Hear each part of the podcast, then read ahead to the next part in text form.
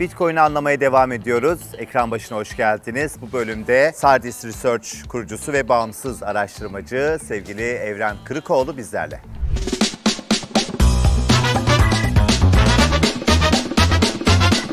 Evren Bey hoş geldiniz. Merhaba, hoş bulduk. Teşekkürler Ee, biz birazcık böyle biz çok teşekkür ederiz kabul ettiğiniz için. Bitcoin'i ve o Bitcoin'in getirmiş olduğu yeni dünyayı tırnak içerisinde anlamaya çalışıyoruz.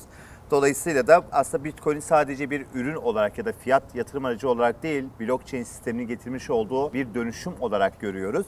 Çok mu fazla şey görüyoruz acaba? Siz ne dersiniz bu konuyla alakalı? Yo, az bile görüyorsunuz diyebilirim. Ee, beraberinde birden fazla hem e, konvansiyonel finans e, tanımlarını değiştirecek nitelikte hem insanların tercihlerini, e, tasarruf yapma tercihlerini, yatırım anlayışlarını, yatırımdan getiri beklentilerini değiştirecek nitelikte. E, hem de insanların hayal dünyasını etkileyecek Evet. şekilde pek çok e, değişime gebe bir e, bir varlık sınıfı oldu Bitcoin. Dolayısıyla e, Evet. anlamaya devam edeceğiz O daha. zaman teşekkür ederim diyelim. Şimdi tabii arkamızda tekneler var böyle güzel güzel balıklar çıkarılıyor. Değil mi? Ne kadar böyle şey insan kendini İstanbul'dan bambaşka ayrışmış bir şekilde hissediyor. Gerçi sizin de evinizin bulunduğu yer böyle sakin bir yer görüyorum böyle Instagram'da. Ondan sonra ama onların e, burada sanki böyle Bitcoin miner'ı, madencileri gibi balık çıkarıyorlar biliyorsunuz teknelerde. Şu anda balıklar çıkarılmaya çalışılıyor. Evet. Ben de sizin için e, denizden babam çıksa yerim tamam da bir de bitcoin çıkarmak istedim Evren Bey'e böyle yakışır bir şekilde. E, o balıkçılar çıkarırken biz de sizin için buradan bitcoin çıkaralım. O zaman sizin için bitcoin nedir diye ben sormak istiyorum. Etkilendiniz mi öncelikle benim bu e, mizanserimden? Bayağı etkileyici. İş yapar mı? Çok Yapar, ekmeğini yer yapar. miyim? Süper Yeriz tamam. Denizden ne çıksa yiyoruz. evet aynen. Ee, benim için de Bitcoin az önce söylediğim gibi yani bütün e, tasarruf etme e, aracı, tasarruftan getiri, getiri beklentisi yaratan bir araç Ee, ve pek çok yenilik yani ileride tüm bu teknolojiyle yapılabilecek e, işlere dair, aracılık edilebilecek işlere dair hayal kurma aracı haline Evet. geldi Bitcoin. Siz tabii şey yapıyorsunuz, e, bu ISO 500 içerisindeki Evet. büyük şirketlere çok önemli bir danışmanlık hizmeti veriyorsunuz. Tabii bu Türkiye'de maalesef danışmanlık deyince işte doları şuradan al, şuradan Evet, sat evet. gibi teknik analiz gibi anlaşılıyor Evet. ama sizin yaptığınız işi ben çok iyi bildiğim için o kişilere aslında ekonomiyle ilgili bir yol haritası ve bir e, fizibilite araştırması yapıyorsunuz. Nasıl gidiyor? Onların özellikle Türkiye'nin bu son dönemlerinde ekonomik çalkantılı olduğu dönemlerde raporlarla ilgili talepleri daha yoğunlaştı mı? Raporlara ilişkin talepleri değişti mi diyelim Evren Bey? Evet, e, Sardis Research kurucusu olduğum firma büyük nitelikli, kurumsal nitelikli, çoğunlukla sanayi e, şirketlerine ve finansal sektörde faaliyet gösteren büyük şirketlere e, makroekonomi ve makrofinans danışmanlığı veriyoruz. Yaptığımız iş tabii ki e, geleceğe dair makroekonomik beklentilerin biraz bulanıklaştığı, tahmin yapmanın zorlaştığı veya makrofinansal risklerin arttığına kanaat getirilen dönemlerde talep ve doğal olarak sorular, belirsizlikler artıyor. Bununla ilişkin talep de artıyor. Türkiye'nin ve dünyanın tabii içinde bulunduğu mevcut durumda yani sadece bu ekonomik değil işte pandemi oluyor, sağlık oluyor, işte jeopolitik gelişmeler oluyor, diğer bir takım belirsizlikler oluyor. Belirsizliklerin bu kadar arttığı dönemde e, şirketlerin özellikle kurumsal şirketlerin, e, hazine yöneticilerinin e, soruları ve talepleri de artıyor. Daha Onlara fazla yardımcı olmaya Soru çalışıyoruz. işaretleri oluyor. İşte ekonomi nereye gidecek, ne kadar büyüyeceğiz, dolardaki gidişat ne olacak gibi. Ama siz Evet. tabii yatırım ve işte o finansal kararları o şirketin ünvan işte belli pozisyonlarda çalışan yöneticilerine Tabii. bırakıyorsunuz. Finans yöneticilerine, Finans CFO'larına, yöneticilerine. hazine ekiplerine Hı hı. Ve hani yani dolar şuradan işte alınır buradan satılır gibi değil daha çok e, finansman koşulları zorlaşır mı, kredi koşulları zorlaşır mı, e, kur riskleri hedge edilir mi, edilmeli mi, Edilmeli hedge mi? maliyetleri yüksek mi değil mi e, gibi makrofinansal danışmanlık hizmetleri Evet. oluyor. E, bu dönemde tabii özellikle merkez bankalarını da tabii çok tartışıyoruz. Merkez bankalarının dolar üzerinden ve para üzerinden çok fazla bir hegemonyası da var. Özellikle Fed'in çok fazla bu anlamda yönlendirmesini de görüyoruz Evren Bey. E, sizce merkez bankaları bu dönemde bu süreci doğru yönetiyorlar mı? Ve özellikle yatırım yapmak daha mı zorlaştı böyle dönemlerde yoksa hani dışarıdan bir siz aynı zamanda yatırım da yapıyorsunuz kendinize. E, daha mı kolay, daha mı tahmin edilebilir bir dönemdeyiz sizce? Kesinlikle belirsizliklerin daha fazla arttığı ve tahmin edilmesi daha zor bir dönemdeyiz. Eskiden ben hatırlıyorum. E, Yani konvansiyonel finans diyeceğim bu işin eğitimini alırken de vadeler hani uzun vadede düşünmek gerektiği, birikime erken başlanması, tasarruf etmeye erken başlanması gerektiği gibi prensipler üzerinden gidilirdi. Şimdi hem o öngörülebilir vadeler çok kısaldı tüm dünyada ve tüm varlık sınıflarında. E, Hem de varlık sınıfları değişiklik gösterdi. Yani bu kripto varlık sınıflarının bile de- denklemin içine gelme, girmesi e, yarattığı çeşitlendirme imkanı, getiri beklentileri. E, bir de tabii dünyanın içinde olduğu e, krizlerin sıklığının artması. Yani pandemiden tutun da işte diğer jeopolitik risklere kadar bunların hepsi tabii e, yatırım ufkunu kısaltan ve beklentileri, getirileri değiştiren bir şey, konu haline geldi. 2007 krizinden bu yana aslında Fed'i çok fazla konuşuyor ve tartışıyoruz. İşte trilyonlarca dolarlık bir e, para basma hikayesi var. Aslında bir finansal piyasa likit olarak görüyor ama e, gerçekten de hane halklarının cebine giren bir para oldu mu Evet. diye sorduğumuz zaman yok değil mi? Ya, o zaman çok ciddi bir orta geliri e, yok eden ve aslında gelir adaletsizliği yaratan da bir para sisteminden de bahsediliyor. O zaman pandemiyle birlikte sizce bu sürecin QE dediğimiz sürecin sonuna geldik mi? Geçen de Ben Bernanke ve işte üç arkadaşı diyelim Nobel Ekonomi Ödülü kazandı. Aslında QE'deki süreci başarılı yönettiği için aslında kendisine bir e, teşekkür anlamında da yapıldı. Aslında iyi bir şey mi teşekkür ediyoruz? Kötü bir şey mi Nobel verdik onu da bilmiyorum ama sınırsız para basma sürecinin sizce pandemiyle birlikte miladı doldu mu yoksa yeni bir boyuta mı geçecek buna göre? Ben e, ciddi bir e, paradigma değişikliği, yeni bir rejim değişikliği olduğunu düşünüyorum burada. E, Dünyada çok uzun süredir ciddi bir şekilde düşük enflasyon rejimine maruz kaldık. Enflasyon yaratılmak istense de veya talep koşulları desteklenmek istense de bunun gerçekleşmediğini gördük. Çünkü 2008 krizi hala bence e, çok fazla üzerinde durulması gereken, unutulmaması gereken pe- pek çok dersleri olan bir kriz. 2008 küresel finansal kriz sonrası biz e, Merkez Bankası bilançonun o dönem için e, tarihi rekorlara çıktığını ve çok ciddi para arzının artırıldığını gördük ama oradaki en büyük fark şu ana kıyasla orada yaratılan tüm para hane halklarının, tüketici kesimlerinin cebine değil aslında bankaların rezerv hesaplarına gitti ve o rezerv hesaplara erişimi olan e, işte daha çok finansal fonlara, borsaya akabilecek Evet. fonlara, daha yatırımlara akabilecek O zaman tarafa suni bir büyümeden bahsediyoruz. Ekonomiler çünkü 2007'den sonra hızlı bir şekilde büyüdü ki Türkiye'de öyle. Ama dünyada zaman değil. Türkiye Evet, Türkiye'de. Türkiye kendi özel şartları Evet. yüzünden evet büyüdü ama dünyada baktığımız zaman büyüme oranlarının basılan onca paraya kıyasla 2008 sonrası yavaş kaldığını gördük. Enflasyonda nispeten e, sınırlı kaldı. Şu anki fark şu, pandemiyle beraber ilk defa merkez bankalarının yarattığı bu para ilk defa hane halklarının cebine girdi. Çünkü bankaların rezerv hesabına post edilmedi, insanların evlerine, tüm işte Amerika'da, Avrupa'da olsun e, birebir çekler gönderildi ve o paranın biz ilk defa tüketime kaydığını görüyoruz. Tasarruflar zirveye çıktı e, ve e, harcanabilir gelirin arttığını arttığını izledik. gördük evet. Dolayısıyla artık yeni bir enflatif talep kaynaklı enflasyon rejimine girdiğimizi düşünüyorum. Bir de ikinci bir konuda ben biraz uzattım ama önemli bir detay olduğu için eklemek isterim. E, 2008 krizinden bu yana borçluluklar o kadar fazla arttı ki bunların bir şekilde e, ödenemez hale geldi ve eritilmesi için e, çözümler arandığı dönemleri de gördük. Evet. Şu anki enflasyon aslında biraz ona da yarıyor. Dolayısıyla ben artık bunun kolay kolay bu mevcut enflasyon tablosunun bir yere gideceğini düşünmüyorum. O zaman şöyle yani 9 trilyon dolarlık bir FED bilançosu var. Evet. E, dünyada borçluluklar artmış durumda. Bir taraftan da merkez bankalarının enflasyonu yenebilmesi için, yönetebilmesi için de faiz artırma ihtiyaç var. Evet. Şimdi faiz artırdıkça resesyon derinleşiyor. Bu sefer hükümet liderleri mırın kırın yapmaya başlıyor. Evet. E, nasıl bir döngüdeyiz? Yani sanki böyle iş işinden çıkılmaz bir hale geldi. Yani faiz artırsan bir dert, arttırmasan enflasyon daha da zirve yapacak. Sizce enflasyon ve resesyon zirve yaptı mı? Yoksa hani merkez bankaları bu işe çare olabilecek mi? Çok güzel sordunuz. Ee, Oradaki detay çok önemli. Merkez bankaları faiz arttıracak ama ne kadar arttıracak? Ne kadar Enflasyona yetecek kadar mı? Biz çok yüksek yani yüzde Amerika'da yüzde 9'a yakın, Avrupa'da çift tanede yüzde 10'un üzerinde enflasyonla muhatabız. E, Mevcut faizler işte Amerika'da 4 iken 5 olacak, Avrupa'da işte 1,5 iken 2,5-3'e en fazla gelecek diye konuşuluyor. Yani reel faizler aslında tüm bu faiz artışlarına rağmen hala negatif bölgede tutulmaya devam ediliyor. Böyle de yapılacaktır. O negatif reel faiz aslında borcun erimesine yarıyor. E, ve büyümenin çok fazla e, yani enflasyonu bastırmaya gerektirecek kadar sekteye uğratılmayacağını bize düşündürüyor. E, Biraz da merkez bankaları başkanları da siyasi kesimden gelen bu talepleri ciddiye alacak gibi duruyor. Dolayısıyla ben negatif reel faiz sürecinin devam etmesini bekliyorum. Çünkü bugünün sonunda borç eritmeye yarayacak. Evet. Çok fazla böyle ciddi gerçekten e, olması gerektiği kadar sıkılaşma yapacaklarını düşünmüyorum. Peki bu e, genel olarak bakıldığı zaman e, bu seneyi bir yerde işte unutun deniliyor. Bu sene gerçekten de birçok anlamda ülke yerel para birimleri değer kaybetmeye devam edecek. Hatta geçen bir analiz okumuştum. E, sanırım Morgan Stanley analistleri şöyle bir açıklama yapmıştı. Da, diğer merkez bankalarının ABD Merkez Bankası'na göre tırnak içerisinde daha az şahin olması yani daha az faiz Evet. artırması doları önümüzdeki yılın ilk çeyreğinde de baharına kadar da güçlü kalması devam ettirecek gibi. Siz böyle önümüzdeki seneye dair küresel borsalar ve dolara dair ne öngörüyorsunuz? Kısa vadede katılıyorum çünkü Fed herkesten erken sıkılaşmaya başladı ve herkesten hızlı bu süreci yönetti.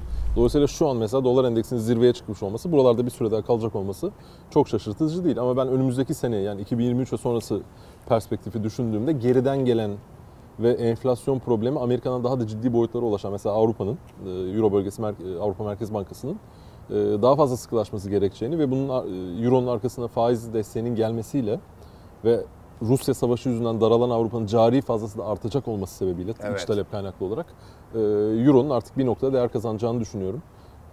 Dolayısıyla dolar endeksinin de Fed sıkılaşmasına rağmen artık Fed sıkılaşması sona geldiği için hatta biraz gerilemesi gerektiğini düşünüyorum. Önümüzdeki sene bence yani 2023'ten itibaren biz Euro'yu bence konuşmaya başlayacağız. Euro'yu konuşacağız. Euro'daki değerlenmeyi konuşacağız diye düşünüyorum evet. Evet şimdi Rusya-Ukrayna savaşı dediniz. Tabii bu Rusya-Ukrayna savaşı ile birlikte aslında biz bu dolar para sisteminin ne kadar tehlikeli ya da e, neye kötü kullanabileceğini görmüş Evet. olduk. Amerika işte Swift sisteminde e, kapayıp Rusya e, dünyadan hani tırnak içerisinde kendince haklı sebeplerle izole etmeye çalışılıyor.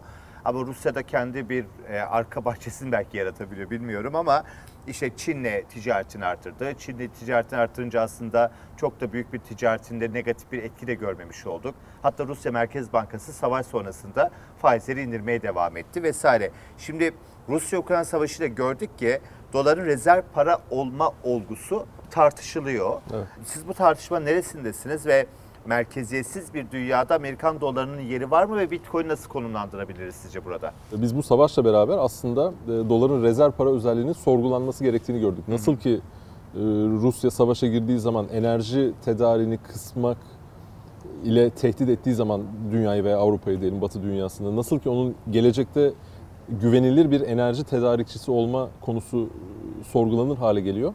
Aynısı doların rezerv para statüsü içinde geçerli. Bir ülke savaşa girdiğinde e, yani ki bu her ülke için her senaryoda olabilir. Tabii. E, eğer kendi mevcut döviz e, dolar kaynaklarına, rezerv kaynaklarına erişimi kısıtlanacaksa o zaman doların gerçekten rezerv para özelliğinin olup olmaması gerektiği de sorgulanır hale gelir. Dolayısıyla bu anlamda yani savaşın trajik boyutundan kimin haklı haksız olduğuna girmeden konuşalım. evet, evet. evet. Yani Rusya'nın herhangi sahibi bir ol- savaş da olabilir. Tabii herhangi bir savaş Evet. olabilir. Yarın hani Allah göstermesin Türkiye için de olabilir. Evet.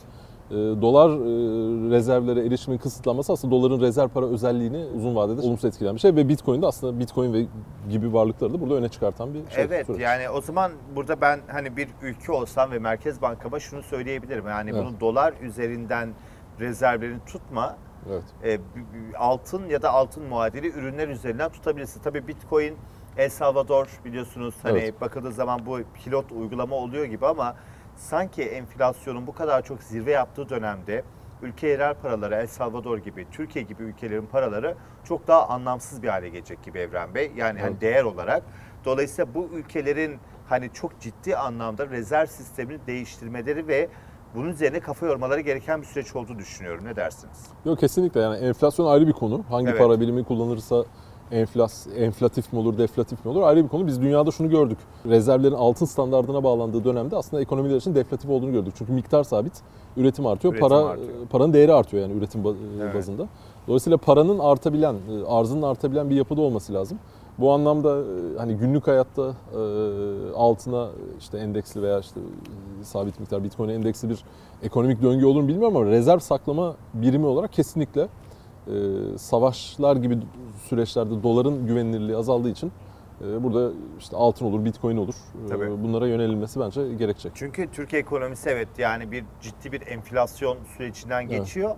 Ama biz euro ve doların da e, kullanmamızın bir bedelini de ödüyoruz enflasyon Evet. olarak. Evet yani belki hani para otoritesi Türkiye'de para yönetimi enflasyonu çok daha doğru yönetebilseydi ya da yeni Türkiye ekonomi modelini şu zamanda değil de belki gelecekte daha sakin bir gündemde yapsaydı bu kadar çok enflasyonu yaşamayacaktık. O ayrı bir konu. Evet. Ama bir taraftan da belki 2-3 kat kadar daha fazlası dolarize bir ekonomi olduğumuz için Tabii. bu enflasyonun maliyetini ödüyoruz. Yani Amerikalı'nın aslında dolarını doğru yönetebilmesi için biz bunun bedelini ödüyoruz. Biz de bizim gibiler. Tabii tabii. 220 milyar dolar civarında sistemde döviz DTH var. E, bunun bakiyesi hemen hemen sabit. Yani 250 oluyor, düşüyor işte e, 220'ye geliyor. Belki 200 olacak. E, ama o miktar sabit. Yani biz e, mevcut borçlarımızı döndürmek ve ithalat yapmak için almamız gereken üstüne sürekli bir 200 milyar dolar stok bakiye tutuyoruz. Evet. Bu sadece sistemde olan kısım. Bir de sistem dışında olan yastık altı döviz ve altınlar var. Yani miktar ciddi fazla. E bunların hepsi dolarizasyon, kur etkisi ve aslında enflasyon olarak Türk lirasına güvenmeme olarak bize geri dönüyor. Tabii ki yerel paraya talebin arttırılması bu anlamda destek verici olur ve doların tabii güvenilir olmaması önümüzdeki dönemde Bitcoin gibi alternatifleri gündeme getirebilir.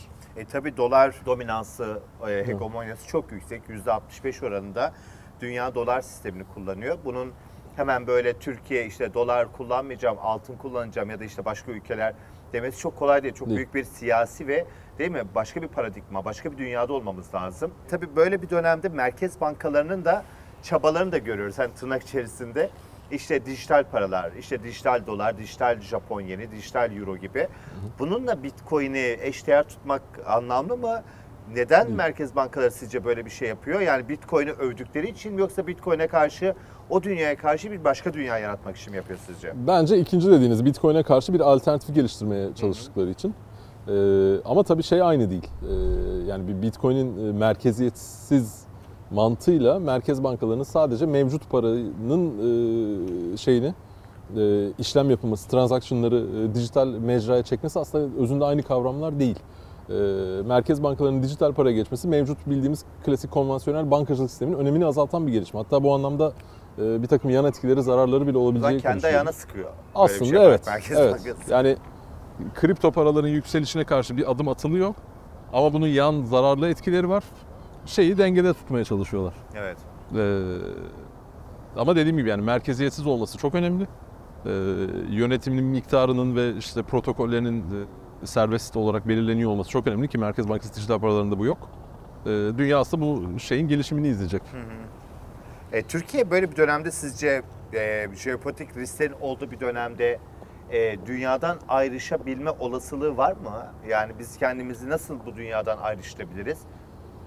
bizim şu bu dönemde yani bize özel e, durumumuz şu o kadar e, değersiz ve o kadar ucuzlamış kaldık ki piyasalar anlamında konuşuyorum ekonomik anlamda pek çok fırsat sunabilir. Yani Evet. öngörülebilir bir makro görünüm oluşursa hem politika tarafında hem işte jeopolitik ve siyasi tarafta e, belirsizliklerin azaldığı senaryoda aslında Türkiye'de e, çok ciddi anlamda ekonomik potansiyel ben görüyorum. E, Bu belirsizliklerin azalması bunun için yetecek. Evet. O zaman doğru bir şekilde aslında analiz yapıldığı zaman şu anda birçok varlık Türk TL cinsinden ucuz Tabii. ve öngörü önemli. Şimdi burada öngörü demişken Avrupa'da tabii aşırı sağ yükseliyor. Brezilya'da tabii orada da sol yükseliyor. Latin Amerika'da da. Evet. İşte ama her şeyin aşırısının yükseldiği bir dönemdeyiz. Aynen. E, merkez bankaları e, tabii böyle bir hamleler yapıyor. Parayı sıkılaştırmaya çalışıyor faizi artırarak.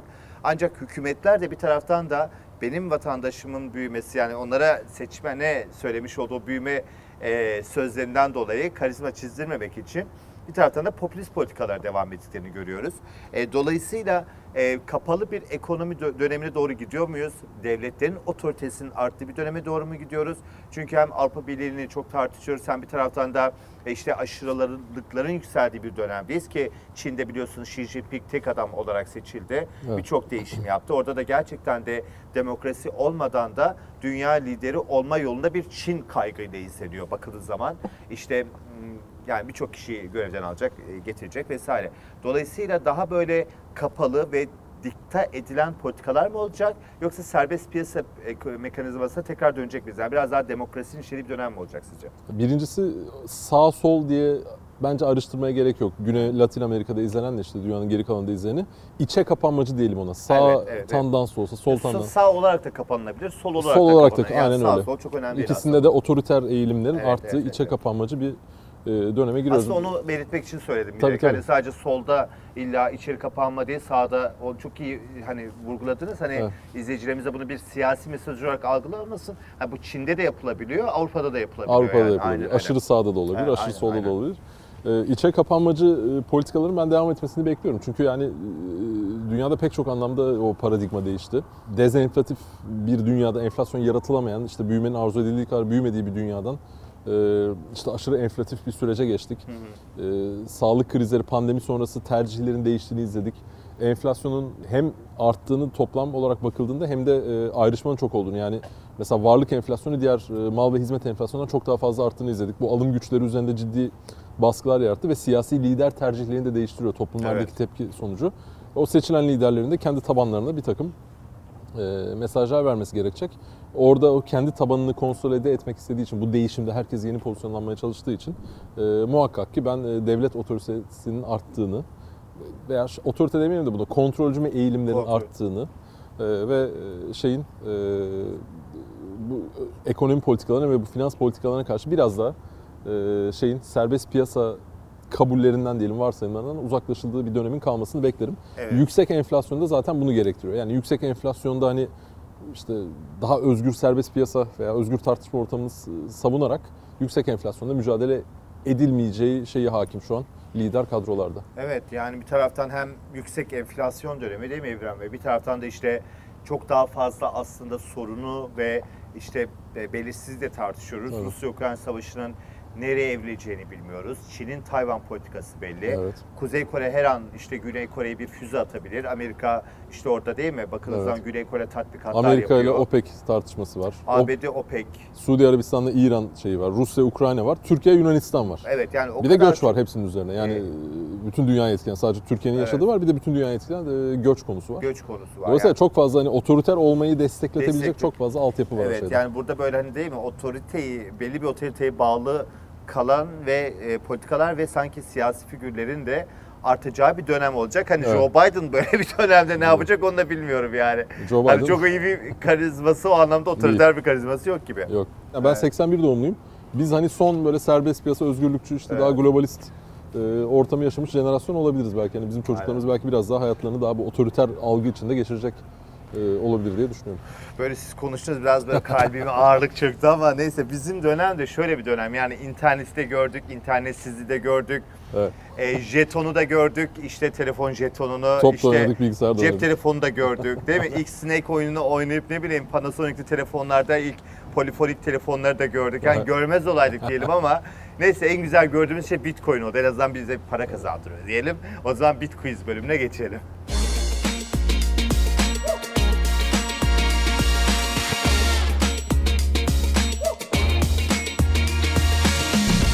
Bitquiz bölümüyle devam ediyoruz. Hani Evren Kırıkoğlu'na, Evren Bey'e arkadan Bitcoin çıkardık. Şimdi o Bitcoin'lerle ilgili sorular soracağım size Evren Bey. Ee, tabii siz böyle şey, ben size bakıyorum ISO 500'deki şirketlere danışmanlık veriyorsunuz. E, güzel işte böyle ne bileyim bir e, hayat yaşıyorsunuz. Şam'dan dergilerinde falan da görüyoruz. ben görmedim ne zaman? Bilmiyorum ben e, bazı işte e, dü- düğünlerde, derneklerde, internette de gördüm. Şimdi o düğünlere, derneklere hani sizin camiadan diyelim hani katıldığınızda mesela bitcoin taksanız olur mu? Mesela örnek veriyorum bir tane e, sa- e, tanıdığınızın, ahbabınızın kızının düğüne gittiniz bitcoin takmak istiyorsunuz. Öyle bir şey yapar mısınız? Vallahi yani o, o 20 bin dolarlık bir altın takmadığım için e, Bitcoin herhalde şeyini takmam lazım. Hayır, Küçük fazla bir- mı olur diyorsunuz? Ya iyi bir iyi bir şey. Ee, iyi bir hediye. Yani gidip Evet, de? Ama- küçük paketlerde altın taşımak yerine e, hesaptan göndermeyi 20 bin, olur. 20 Ama bir Bitcoin herhalde göndermez. bir bitcoin olmasa da onun daha miniklerini, Onun daha miniklerini. e, bitcoincikleri Evren ve düğünde takardı. Havalı da olurdu değil mi o böyle Havalı şey yani olurdu, değil evet. mi? Yani, Yenilikçi olurdu. böyle. Evet Evren Kırıkoğlu böyle bir şey göndermiş. Bakın biz de böyle yapalım diye sizin camiada hemen ünlü olurdu. Öyle İyi, iyi fikir bunu ben aslında kullanabilirim. Tabii, tabii. Fark yaratırdı. Peki sizce şöyle Bitcoin'e bir Türkçe isim bulmak isteseydiniz hangi ismi bulurdunuz? Ee, Sanal para denmez. değil mi? para. Yani sanal para birazcık şey e, basitleştirir. jeton denmez çünkü o negatif bir şeyi var. Aynen Ee, negatif bir şey olur. Bence bir- şöyle altına benzetilirdi. Yani altın gibi bir şeye benzetilebilirdi. İşte dijital altın belki denilebilirdi. Dijital, harika. Altın çok böyle hani Türk harika, toplumunda doğru. şey oluyor ya. Dijital şey. para diyecektim. Merkez Bankası parasıyla karıştırmasın Evet. ama dijital altın Dijital çok güzel altın oldu. evet değil mi? Çok Dijital altın oldu. belki Evet. Mesela Bitcoin fikri ilk böyle siz tabii iş dünyasından ve sanayi toplumundan birçok kişiyi de tanıyorsunuz ve biri size geldi çok güvendiğiniz bir işte eşiniz olsun abiniz dedi ki ya Evren benim böyle Bitcoin diye bir fikrim var. Hani ne dersin diye hemen o, ne derdiniz yani ilk tepkiniz ne olurdu karşı tarafa? İlk tepkim pozitif olurdu. Ee, Çünkü kesinlikle kullanım alanı var. Hı hı. Ee, Değer aktarma aracı, değer saklama aracı, ee, işte hesap kitap aracı aynı zamanda. Yani Evet. paranın her özelliğini taşıyor ve arkasında bir güven var. Neden? Çünkü işte açık kaynak şeyler e, e, blockchain'den takip edilebiliyor zincirden. Keşke dolayısıyla düşünmüş olsaydım veya biri bana söylemiş olsaydı de desteklemiş İlk olsaydım. yatırım yapanlardan Yapardım. biri ben oldum. O zaman Ben şey... çok erken yaptım bu arada. Ha Tabii süper. tabii. 2000, e, 2013 senesinde ve sonrasında 2016 senesinde Bitcoin yatırımlarım var. Yani al sat şeyi yapmışım var. Bitcoinler mi yağacak şimdi? Aynen Bitcoin yağacak. Şimdi Bitcoin yağabilir belki helikopter geçiyor ama bize Bitcoin bununla mı yağdırabiliyoruz bu, Evet. bu teknolojide? Yok artık ya. E, Denizden çıkardık, havadan da gelebilir. Gelsin. Hem denizden çıkıyoruz hem üstümüzden bir uçak e, mi, helikopter mi artık bir şey geçti onunla da yağdırabiliyormuşuz. Yani bizim program uçtu öyle söyleyeyim yani başka bir noktaya gidiyor. Ee, mesela bazı konuklar şey diyor yani inanmazdım biraz deli saçması olurdu korkardım vesaire ben dolandırılıyorum diye. Ama sizin tabii piyasayı bilmeniz ve işte teknik kısmı bilmenizin avantajı. Ee, peki şu anda biriktiriyor musunuz iyi bir şekilde Bitcoin Evren Bey? Ben e, biriktirmek için bekliyorum diyeyim. Çünkü bu o kadar fazla küresel oynaklık var ki Evet. e, fiyatlardaki oynaklık çok yüksek. Bir bunun trende gireceğini düşünüyorum geçtiğimiz senelerde izlendiği gibi. Ona kanaat getirdiğim noktada e, fiyat seviyesine bakmadan mutlaka biriktirmeye başlayacağım. E, Şey için yani alım alım fırsatı kovalıyorum. Anladım, anladım. Ee, ama e, işte böyle önemli e, piyasa uzmanlarının e, nereden alabilirim diye bakmış olduğu bir nokta. Çok teşekkür ederiz Evren Bey konukluğunuz için. Satoshi TV'de Evren Kırıkoğlu ile konuştuk efendim. Tabii programı beğenmeyi, yorum yapmayı da unutmayın. Gelecek bölümlerde görüşmek temennisiyle.